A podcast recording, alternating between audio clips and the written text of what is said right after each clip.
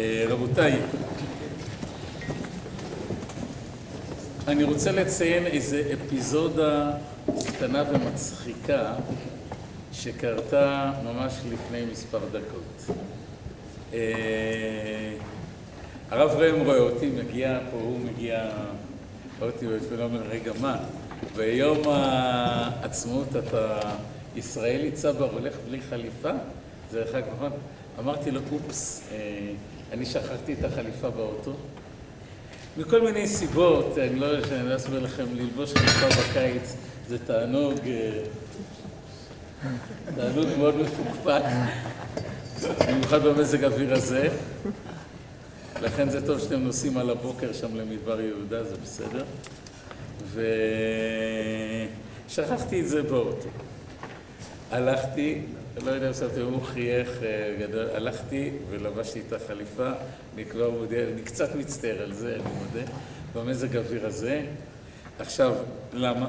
החליפה הזאת זה שטויות. אני כמובן לא הלכתי כמו כל אחד מכם חליפה עד שהתחלתי לחתן תלמידים. כשראיתי שכל, אה, סליחה על הביטוי, כל עולה לברכות, כל צרוע וכל זב, לא, אנשים טובים ונפלאים, באים חליפה ואני אה, מגיע עם, לא יודע, עם חולצה בחוץ, אה, הרגשתי שאני לא מכבד את החתנים של הישיבה, אה, ואז הלכתי, קניתי חליפה למען הכבוד, פשוט למען הכבוד.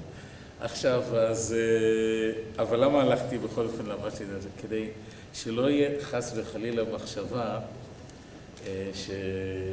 שיום עצמאות זה איזה משהו בתווך, הוא משהו שהוא פחות, שאיתו אפשר אה, להקל ראש בכבוד.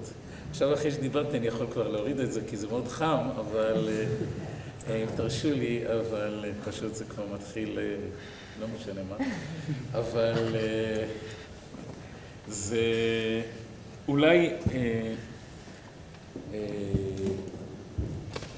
ספתח לתחושה המאוד חזקה שיש לי כל פעם שמגיעים ימי הגאולה האלה של אה, עם ישראל ואמרתי לכם אין מי שיכול לחוות את חגי הגאולה כמו מי אה, שחי אה, כדור שני לשואה בתודעת שואה כל כך חריפה. ואז אה, אני רוצה להתחיל את כל מיני דברים שחשבתי. קודם כל, הרצף המופלא הזה של האביב. כי הנה הסתיו עבר, הגשם חלף, הלך לו, הניצנים נראו בארץ, עת הזמיר הגיע, וכל התור נשמע בארצנו.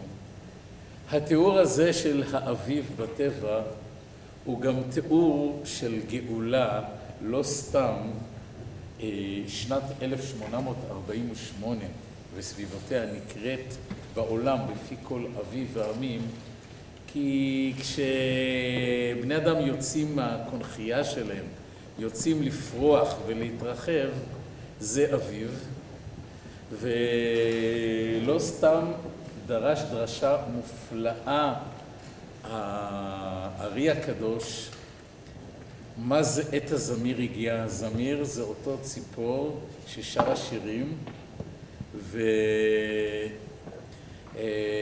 ומזמרת, והיא באה לידי ביטוי באביב, תראו שבאביב יש הרבה יותר ציפורים מסיבות מובנות מאשר בחורף, במיוחד הזמיר והתור אני לא אתחייב פה עם הרב אריה שהוא יותר מחמם.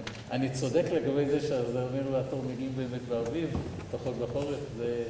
אני מפחד להגיד את זה ממחיצתך, אבל אה, זה אומר הארי הקדוש, מה זה אה, הזמיר, למה נקרא שמו זמיר? על שם זמיר עריצים נשמע בארצנו. בעקבות, בזכות הזמר שלו, בגלל יכולת הזמר שלו, הוא מסוגל גם לזמור, מלשון זמירה, לזמור את הרשע בעולם. הזמיר הוא גם שר שיר, ובעזרת השירים אנחנו זומרים את הרשע בעולם, וכמובן מדובר פה, מה? קחו מזמרת הארץ אותה תורה ס"ג תורה מופלאה, אה, שכשיעקב אבינו רואה שיש לו אויב גדול במצרים, אה, שלוקח לו את יוסף, לוקח לו את שמעון, אז הוא שולח כלי נשק גדול ומופלא להתמודד מול יוסף, שעדיין לא יודע, וזה זמרת הארץ. אני נוהג להגיד בהזדמנויות האלה, ובטח יש פה לא מעט ששמעו ממני אומר את זה עשר, עשרים ושלושים פעם, שפריצת הדרך של איזה ארבעה אנגלים אה, קצת מופרעים בעיר אה, נמל אפורה ומשעממת בשם ליברפול, היו איזושהי להקת, אה, מה שעוד לא כונה אז, פופ. אה, מאוד מאוד אנונימית שסירחה את ערכיה במרתפי ליברפול עד שהם עשו פריצה מאוד גדולה ועולמית בעזרת סרט דל תקציב על אותה מדינה ירוקה וצבעונית ופורחת שהרוע השתלט עליה והרוע הזה מאוד מאוד חזק אבל הוא רגיש אה, לדבר אחד בעייתי מאוד לזמר, למוזיקה, ואז לוקחים ארבעת המופלאים שלנו, את כלי הנשק שלהם, את הגיטרות, את uh, הרעשנים שלהם, ואני לא חסיד גדול של החיפושיות, uh, לא לטעות. Uh, בעניין הזה עולים על אותה צוללת צהובה ומצחיקה ומצוירת באותו סרט דל תקציב, שהם פחות או יותר ציירו אותו בעצמם, ונוסעים אה, ותוקפים את הרשעים עם הגיטרות, והרשעים האלה נמוגים והמדינה חוזר, שנצבעה בשחור חוזרת ונעשית צבעונית, כי הזמר זומר את הרשע. הם למדו את הסוד הגדול של הארי ופרצו בעולם והצליחו. ולמעשה, הייתי אומר, התאריכים, התאריכים המשמעותיים של אה, העם היהודי, של גאולת העם היהודי, הם באמת באביב בין אה, הפסח אה, לשבועות, ועסקנו בזה. הפלא מתחזק כאשר אנחנו מגלים שלכל יום יש את הספירה משלו, ובחינה משלו, ואם אפשר לראות את ההיסטוריה, הבחינות האלה עובדות, ממש, כשאנחנו נמצאים היום במלכות שבתפארת, נכון שאם זה לא היה נדחה, זה היה היסוד שבתפארת, כל מי שמבין את העניין הקבלי ומיד נעסוק באיזה משהו אה, קטן שלא עסקנו בו בשבת, רואה שהדברים האלה עובדים. אה, אבל יש שתי בעיות, יש הרבה בעיות בעניין ההתבוננות בתהליך הגאולה הזה. אנחנו לא רואים אותו כל כך, אנחנו לא מרגישים אותו כל כך. התהליך הזה לא נגמר. גם אם יש הרבה בגאולת הגוף, עוד יש הרבה מה לעשות בגאולת הנפש, וכשהנפש מצרה, כשהנפש חיה בעולם שלא, עולם גשמי, שלא מתאים לנפש האלוקית, הנפש עדיין נמצאת במצוקה, וזה לא תמיד מעודד, שאנחנו אומרים תתעודד, היה יכול להיות יותר גרוע, זה לפעמים עוזר. כשאנחנו שמענו את הסיפור המצמרר שרבי יעקב סיפר היום על אותו הרב שוורץ, שאני מתתי מזה, שם, זוכרים את הסיפור הזה? זאת אומרת, כן. על הבן אדם, זאת אומרת, אה, אז אנחנו יכולים לראות את הדרך ההבדל בין התקופות, את האור הגדול שיש לנו היום. זה חלק מתורה שאמר אה, אדמו"ר הזקן, שבגלל המצוקה של הנפש בעולם הזה, בגלל העובדה שהיא תמיד לא תסתדר בחיים האלה לגמרי, הדרך לראות אורות בעולם זה דווקא להתבונן בחושך. לא סתם הקדוש ברוך הוא, וגם את זה אמרנו הרבה פעמים, כשהוא רואה שהאור הוא טוב, מה הוא עושה? הוא נותן לנו מתנה גדולה, איך קוראים לה מתנה גדולה? חושך. דבר אלוקים את אור כי טוב, וההבדל אלוהים ממנו, הוא לא ביטל את החושך. למה הוא השאיר את החושך? כי מתוך החושך, אומר האדמו"ר הזקן, מתגלה האור. אם לא היה לנו מושג חושך, לא היה לנו בכלל, לא הייתה מילה בעברית שקוראים לה אור. אה, האור מטבעו מנוגד לחושך, ולכן אה, אפשר לתת את הדוגמה הקלאסית שאדם לא חווה את האוויר כשהוא נושם. מתי הוא חווה את האוויר? כשהוא נחנק. אז הוא חווה, חושב על אוויר.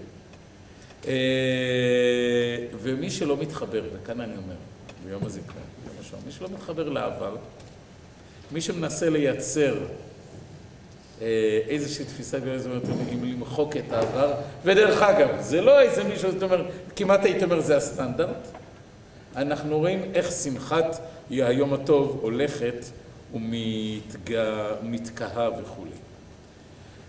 ולכן חשוב, וזה מה שעשינו ביום הקודם, ביום הזיכרון, הזיכרון חשוב בגלל הרבה סיבות. קודם כל הזיכרון מעצב ערכים. אה, הזיכרון גם מסביר ומאיר לנו באור גדול את ההווה, אם אנחנו יודעים מאין אנחנו באים, אנחנו יודעים לאן אנחנו הולכים.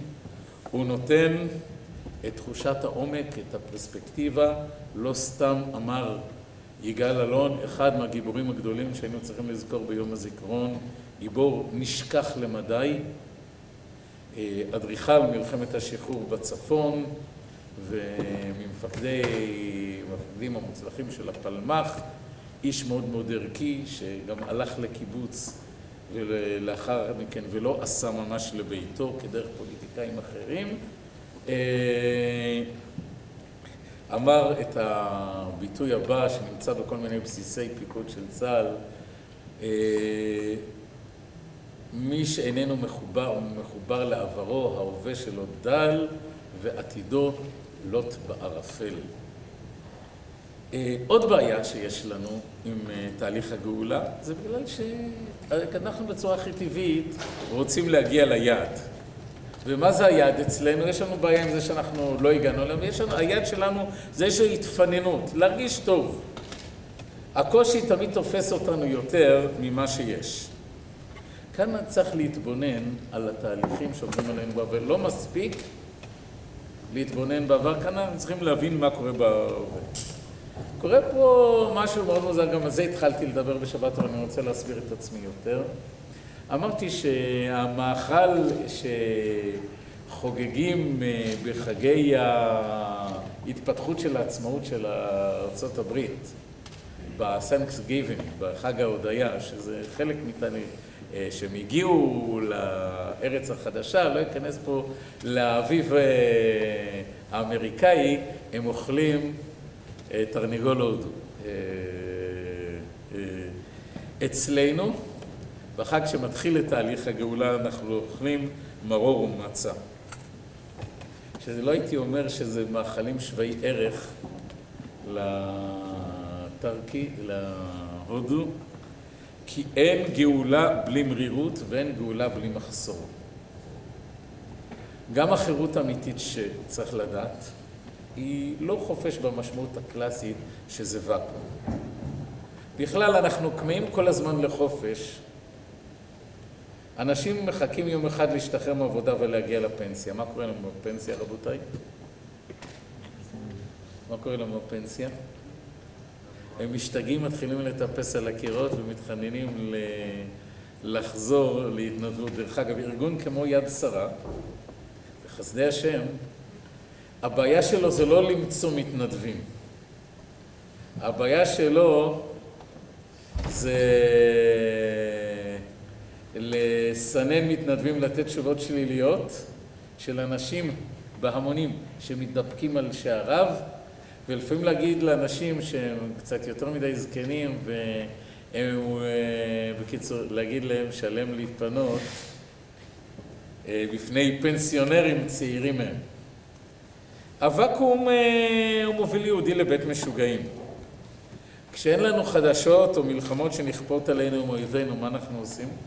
כשאין לנו מלחמות שנכפות עם אויבינו, מה אנחנו עושים? אנחנו מסדרים בעצמנו מלחמות משלנו, לא פחות מרות בעניין הזה. אה, חירות, מלשון חרות, אל תקראי חרות אלא חירות. החירות היהודית היא איזושהי חריטה על לוח ליבנו, איזה מסר, איזה תוכן. ולכן אנחנו מתחילים לעבור כמה דברים אה, בשביל להעביר אותך. קודם כל, חירות. חג החירות הראשון זה ליל הסדר. ליל זבח הפסח, אנחנו שם נאלצנו לזבוח משהו שהיה קשה לנו, משהו שחדר לנו נשמה, את אלוהי מצרים. הקושי במקרים כאלה, אנחנו מכירים אותו לא רק חשש מהמצרים, אלא גם, הרי אנחנו יודעים שבני ישראל הושפעו מהתרבות המקומית. לזבוח את התרבות שלנו, זה לא פשוט. אה, יש כל מיני תרבויות שיש באמת, זה, זה הקושי של זביחת התרבות שעליה היהודים גדלו. אנחנו יודעים שהיהודים התבטלו במצרים אל המצרים כדרך עבדים, עבדים אל אדוניהם. בהחלט סביר שמבחינה תרבותית פולקלוריסטית הם גם כן היו חלק מהמרחב. ליל הסדר זה גם זביחת הגוף. עוד אירוע שקרה בליל הסדר, שאנחנו צריכים להזכיר אותו, אירוע שהוא לא כל כך פופולרי היום, רבותיי. הלילה האחרון במצדה.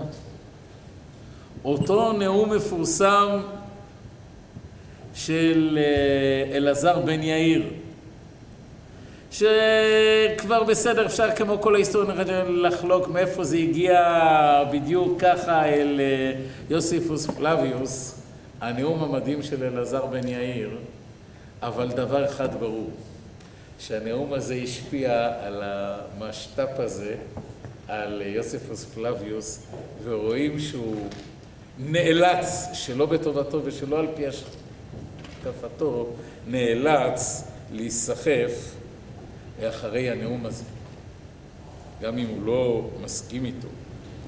ליל הסדר הזכרנו את מרד גטו ורשה. אנחנו בקיצור זבחנו הרבה קורבנות כדי להוציא את עם ישראל משעבוד לחירות ולחרות שלו, ולחרות על העם היהודי. כדי לחרות על לוח הלב שלנו את התרבות שלנו, אכלנו הרבה מרור, ונמצאות אצלנו הרבה משפחות שקיימו בעצמם אדם כי יקריב מכם, הם ממש הקריבו קורבן מהם.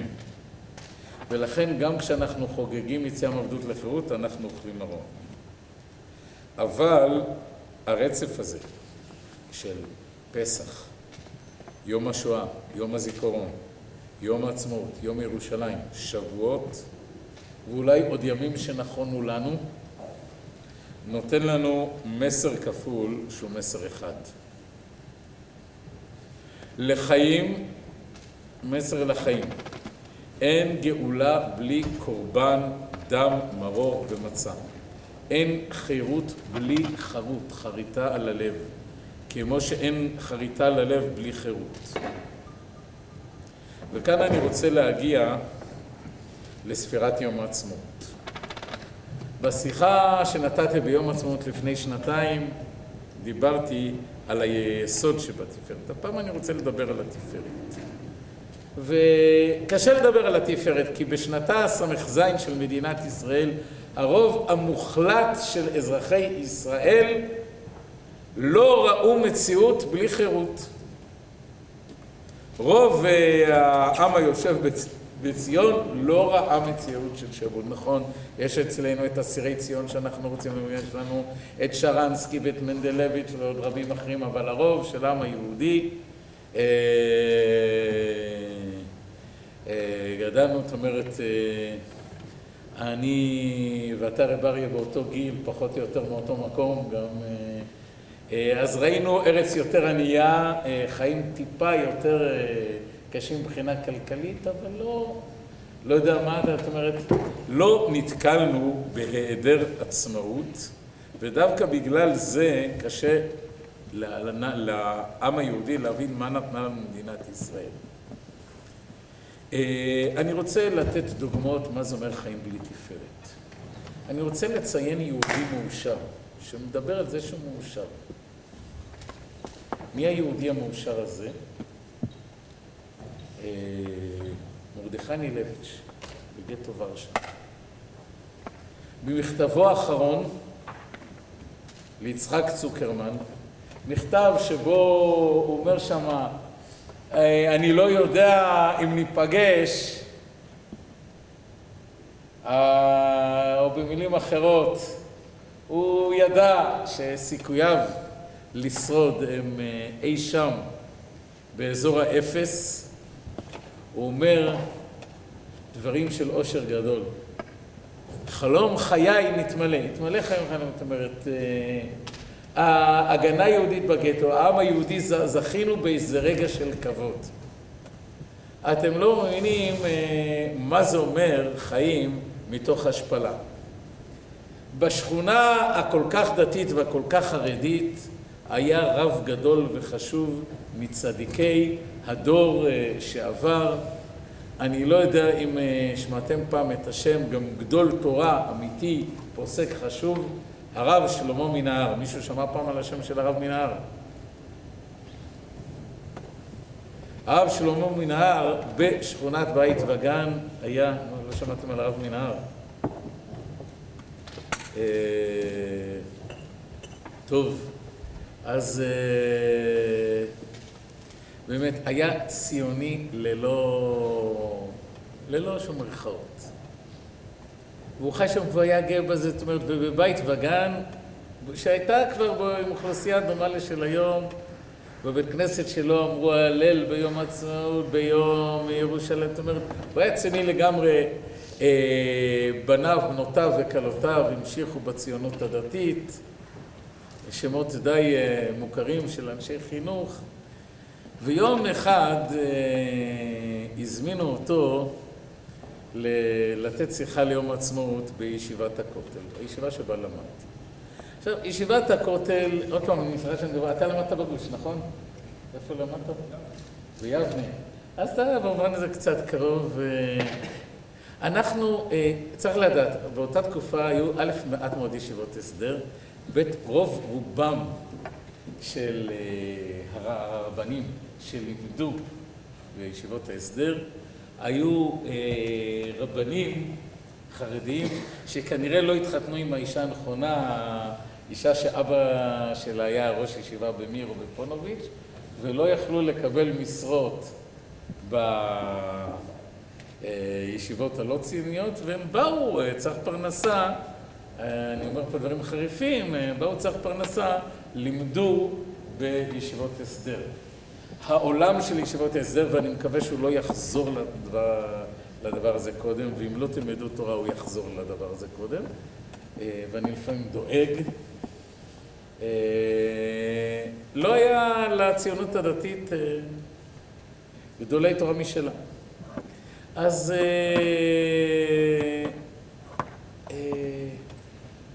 יום עצמאות בישיבת הכותל הראש הישיבה, הרב הדרי, היה עם נטייה ציונית, אבל הוא ממש פחד לבטא את זה, כי הוא הרגיש, ואני מבין את הסיבות שלו, גם אם לא הזדהיתי איתם, התבטלות מאוד מאוד גדולה לעולם החרדי. ואני רוצה לספר לכם על המפגש של הרב מנהר ושל עוד יהודי שהיה לנו בישיבת הכותל. מגיע הרב מנהר לישיבת הכותל ביום העצמאות, והרב הדרי שואל אותו, והוא חיכה באמת לתשובה מאוד עמוקה, ואנשים אומרים שהוא ייתן איזה נימוקים למה שלושת השבועות הם ככה ושלושת השבועות אחרת. למה, איך אתה ציוני? הרי עולם התורה, איך אתה ציוני? כל מיני שאלות שהן היום זרות לכם. אז הרב מנהר נתן תשובה שעד היום חרוטה על לך ליבי. יש לכם כל בסדר? אני קצת אומר, בסדר? תקשיבו לתשובה שנתן הרב מנהר. הוא אומר, תשמע, הייתי ילד בווינה, ועבר שם משהו יפה, עבר שם מצעד של חיילים שצעדו בשמאל ימין ובראשם מלאך, הוא אומר את זה בשפה שלו, sergeant major, רב סמל, אם יש פה חבר'ה שהיו בצבא, דווקא יודעים שזה אחד האנשים הפחות פופולריים בהיררכיה הצבאית, ואני מדבר בעדינות בדרך כלל, עם שפם גדול, רס"ר ולעז שהצעיד אותם שמאל ימין, שמאל ימין, וזה היה מאוד מרשים, ואני מסתכל בזה, ואז אני מקבל בעיטה מאחורה, לא כואבת כמו משפילה, ואיזה מישהו צוחק כמוך, אג'יד, יאללה, תעוף מכאן, זה לא הצבא שלך, זה לא שלך. הוא אומר, אני הלכתי הביתה והתחלתי לבכות. מתי יום אחד, מתי יום אחד אה, אה, יעברו איזה פלוגה של חיילים, יעברו פלוגה של חיילים, ובראשם ילך איזה סרג'נט מייג'ור עם שפם ויצא, והחיילים האלה יהיו יהודים, והוא יעשה להם שם שמאל ימין בכבוד, וזה יש לי, ואף אחד לא ייתן לי בעיטה, ויעיף אותי משם. זאת הסיבה שאני ציוני. הרב אדרי היה לו מספיק שכל לא לשאול אותו על איזה, על איזה סוגיות הוא מסתמך בעניין הזה. ומה הוא אומר על זה שרוב גדולי התורה הם לא תומכים בציונות. סיפור שני שהיה לי ביום הזה, מכיוון שזה היה, זה בסדר, אני קצת מספר מה ישראל, את אומרת, אה, שתבינו למה אני חותר, זה סיפור שהיה לי ביום העצמאות כבר אה, שיעור בית ותיק, ובישיבה למדו אה, לימוד סדיר רגיל ביום העצמאות. היה, זאת אומרת, אחר כך זה תפילת חכי, עוד פעם, זה חלק, ואנחנו הרגשנו מצוקה, אני וחבר שלי, שהיום רם בישיבת הכותל, הרב ניגר, זאת אומרת, וידענו שיש אה, ברחוב יפו בירושלים, היה ביום העצמאות מצעד המחולות. מצעד של אה, תנועות הנוער שרקדו ברחובות ככה, כל תנועה עשתה את הדאווין שלה, אה, זה היה מעין תחרות פסטיבל של תנועות הנוער, זה מה שהיה, זאת אומרת, אה, בדבר הזה. ואנחנו החלטנו שאנחנו מבריזים לשם. אנחנו הולכים לשם, ופתאום מונחת יד על כתפינו, מי שתופס אותנו, והוא היה, היה לו נת... בלשיות, זו הייתה ישיבה שהחזיקו במשמעת, זה היו דורות אחרים, הרב הדרי תפס אותנו. תפס אותנו. הייתי אומר, באמצע הסדר הולכים, ואתה אומר, עם חיוך, היינו חבר שלומדים בסדר, זאת אומרת, באמת, אה, אמרנו, רגע, מה אתם, ואנחנו, הדבר, ראינו אותו, ושיש. ואז לידינו עמד בן אדם נמוך מאוד, לבוש כחרדי, זקן, נראה איזה מסכון, ולא שמנו אליו לב. והוא עומד לידינו וצפה במחולות אה, שהיו שם. ואז איך שהרב הארץ עובר איזנו, פתאום מחוויר, ואומרים, בואו איתי, תקשיבו. והוא פונה ליהודי הזקן הזה, בהתבטלות הכי גמורה, שעמד לידינו, בהתבטלות הכי גמורה שעמד לידינו, ופונה, אה, כבוד הרב, אה, אני, מה, אה, שילמדנו רבנו תורה, מה הרב עושה כאן במצעד של מעורב של תנועות נוער. אנחנו לא ידענו, אבל ההתבטלות של הרב הדרי הייתה ברורה, טבעית, ומובנת, כי הזקן שעמד לידינו היה מי, שאני אומר לכם באחריות, גדול התורה הגדול ביותר, שהיה היהודי הלמדן ביותר, שהיה אי פעם במדינת ישראל. אני לא מבין, נכון זאת אומרת, תשאלו גם הרב רם, אה, שהוא, אה, יש לו אולי דעות אה, מוצקות על מה שקורה באותו, זאת אומרת, בהחלט יגיד עליו דברים דומים. מדובר ברב גוסטמן. אני לא יודע אם מישהו שמע פעם על הרב גוסטמן. הרב גוסטמן בגיל 17 היה דיין בבית הדין של וילנה, ולמעשה שנה אחרת ראש הישיבה החשובה ביותר שהייתה בווילנה. והוא כתב את הקונטרסי, ואם יש אחרון, אני בדרך כלל בישיבה פה לא לומדים אחרונים, אבל במסכתות שהוא כתב אליהם, אתה נוכחת לדעת, זאת אומרת, מסכתות, אין מה, כל הרבים יקראו אותו. זאת אומרת, אה, זה, כשהוא כותב משהו, קוראים. זה, זאת אומרת, באמת הגדול שמכולם. ואז זה, לא, זה יותר שייך לספירת היסוד, לא לספירת התפארת, אבל חשוב לספר את הסיפור הזה. והוא אומר את הדברים, לרב הדרי את הדברים הבאים, ואיך אומרים, חרוט דיברנו, זה חרוט על לוח ליבי עד היום. הרב גוסטמן, שהיה בווילנה, איבד את אשתו ואת כל ילדיו, והוא בניסי ניסים שרד, והוא אמר את הדברים הבאים לרב הדרי, אומר, מי שאיבד את ילדיו בשואה, יבוא לחגוג עם ילדים רוקדים ברחובות ירושלים. אני מתרגש שאני אומר את זה. זה נשמע לכם האמירה הכי בנאלית שיש, אבל שאתם, אם אתם יודעים מי זה הרב גוסטמן, הוא היה אז בערך בן 90 או משהו כזה, זאת אומרת 80, 90, זאת אומרת, אה, בדבר הזה אה, אמר את האמירה הזאת. ושם הוא אומר אה, לרב אה, הדרי, שבעה ילדים היו לי, וכל אחד, הוא מסתכל, ובדיוק עבר שם אה, חבר'ה מהמחנות העולים, מי שיודע מה זה, מה הנוער העובד והלומד, זאת אומרת, חבר'ה עברו שם, עשו את הריקודים שלהם. כל אחד ואחד מהם זה בן שלי, ואז לוקח אותי ואת הרב ומחבק אותנו. ככה בדמעות, וזה קטע שאני לא אשכח, איך אומרים, עד היום שאני אתחיל לשכוח אה, דברים ממש בסיסיים.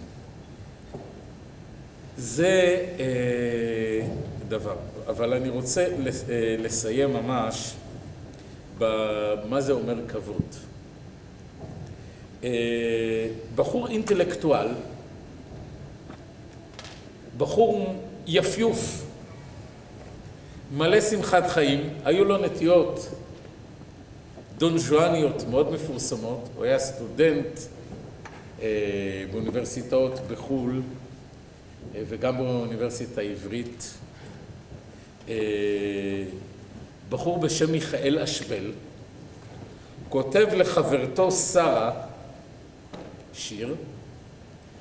השיר הזה נכתב לפני שהוא נמצא בתא נידונים למוות מיכאל אשבל, חבר האצ"ל, נתפס על ידי הבריטים ונידון למוות. לימים חננו אותו, דבר שהוא לא ידע, הוא היה אמור אה, להיות מוצא להורג באותו שבוע. הוא כותב לפני הוצאתו להורג שיר לחברתו שרה, אני קצת מתבייש להגיד, שרה הזאת, המכונה שרה קטנה, היא אימה של ציפי לבני. אה, ש... קצת אה, זה מפחית לי בעניין הזה בהנאה, אבל אני רוצה לקרוא לכם את אה, השיר. היום שרה, והמנגינה היא מנגינה כיפית והיא מנגינה קצבית, היא מנגינה מרש.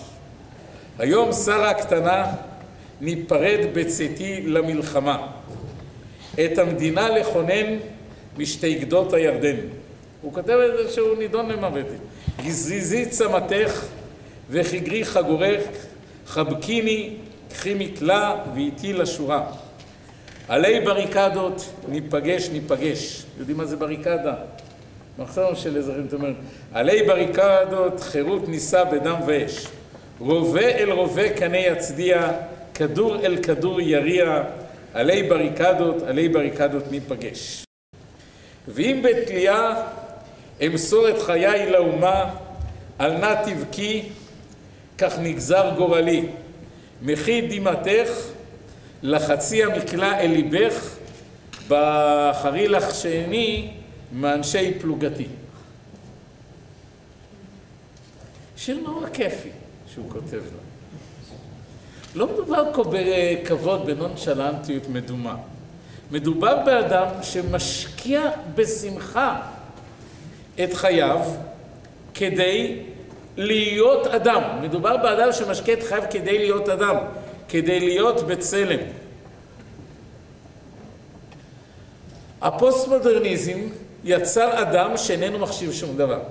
הוא לא מחשיב את הכבוד, וגם אם הוא שגוי, הוא קוצר את כל ה... הוא גם אה, לוקה, גם אוכל דגים מסריחים, גם מגורש מהעיר, האדם פוסט-מודרניסטי. גם אם הוא שקוע בעוצמה, הוא בז, הוא לא מחשיב את העולם שלו, ולכן לא, אין לו כבוד. אנחנו שכחנו את נושא התפארת, שכחנו את נושא הכבוד, את נושא זקיפות הקומה, את הכבוד האנושי. החלפנו את זה באיזה רגישות, באיזה עלבות, לכבוד מדומה, אבל אנחנו צריכים להבין מה המשמעות של חיים בתפארת, בלי תפארת, ולהבין מה המשמעות של התפארת שנתנה לנו המדינה. אני רוצה לסיים, רבותיי, בשיר שהוא בוודאי ההמנון העמוק של מדינת ישראל, של גאולת ישראל, שיר המעלות, בשוב אדוני את שיבת ציון היינו כחולמים. הרבה שנים היינו כחולמים, היינו פסיביים, קיווינו שאחרים יעשו את מלאכתנו. לא הבנו את הסיטואציה. אפילו הגויים הבינו את הסיטואציה לפנינו. אז יאמרו בו הגויים, הגדיל אדוני לעשות עמנו. אבל אנחנו היינו כחולמים פסיביים. רק לאחר שהגויים אה, הבינו, אמרו, הבנו אנחנו שהגדיל השם לעשות עמנו. אנחנו היינו רוצים שהשם יעשה את הדברים, אנחנו מבקשים מהקדוש ברוך הוא, שובה השם את שביתנו כאפיקים בנגב. זה מה שהיינו רוצים. מה זה אפיקים בנגב? אתה הולך בנגב, לפעמים זה קורה שלא בטובתך, הגשם ירד בכלל במקום אחר, ופתאום מה קורה? אם יש פה חבר'ה סביבתיים, מה קורה? פתאום מגיע נחשול מים אדירים מה-nowhere בערוץ, ולפעמים גם קוראים לזה, זה לא רק מרשים אם אתה נמצא במקום הלא נכון, אז אה, לא טוב. לא טוב. אה, היינו רוצים שככה השם יושב, יאללה, פתאום זה. אבל אנחנו צריכים להבין שהזורעים בדמעה, דווקא הזורעים בדמעה, דווקא הם ברינה יקצורו. דווקא מי שבוכה בזמן הזריעה, יבוא ברינה נושא את אלומותיו, את האלומות שלו, לא אלומות של מישהו אחר, את האלומות שלו. בשביל לקצור צריך לזרוע. בשביל להתקרב לדברים צריך להקריב, צריך להקריב קורבנות. הקורבנות אולי נקראים קורבנות כי מקרבים אותנו ליעדינו. הקורבנות הסבירו לנו במותם מה קורה לעם שלא נלחם. כדי שנוכל להגיע לברינה יקצורו, אז זרענו באדמה, זרענו זרעים שלא תמיד רואים אותם ישר. כדי שהעם יעמוד על שלו, כדי שהעם יחיה, ב... יחיה בכבוד. מקובל חשוב אמר לי שמה זה הרוגי מלכות? זה אותם אלה שנהרגו כדי שתהיה לנו מלכות. אז שנזכה בעזרת השם לבניין שלם של מלכות דוד ושלמה, שנזכה גם למלכות שכל אחד, מלכות שלא צריך להתגעגע לאיזה מונרכיה, לא סתם נאמר, ועבדי דוד נשיא בתוכם לעולם. שנזכה באמת אה, בעזרת השם, ואולי אנחנו זוכים היום בהחלט גם לברינה יקצורו חג שמח.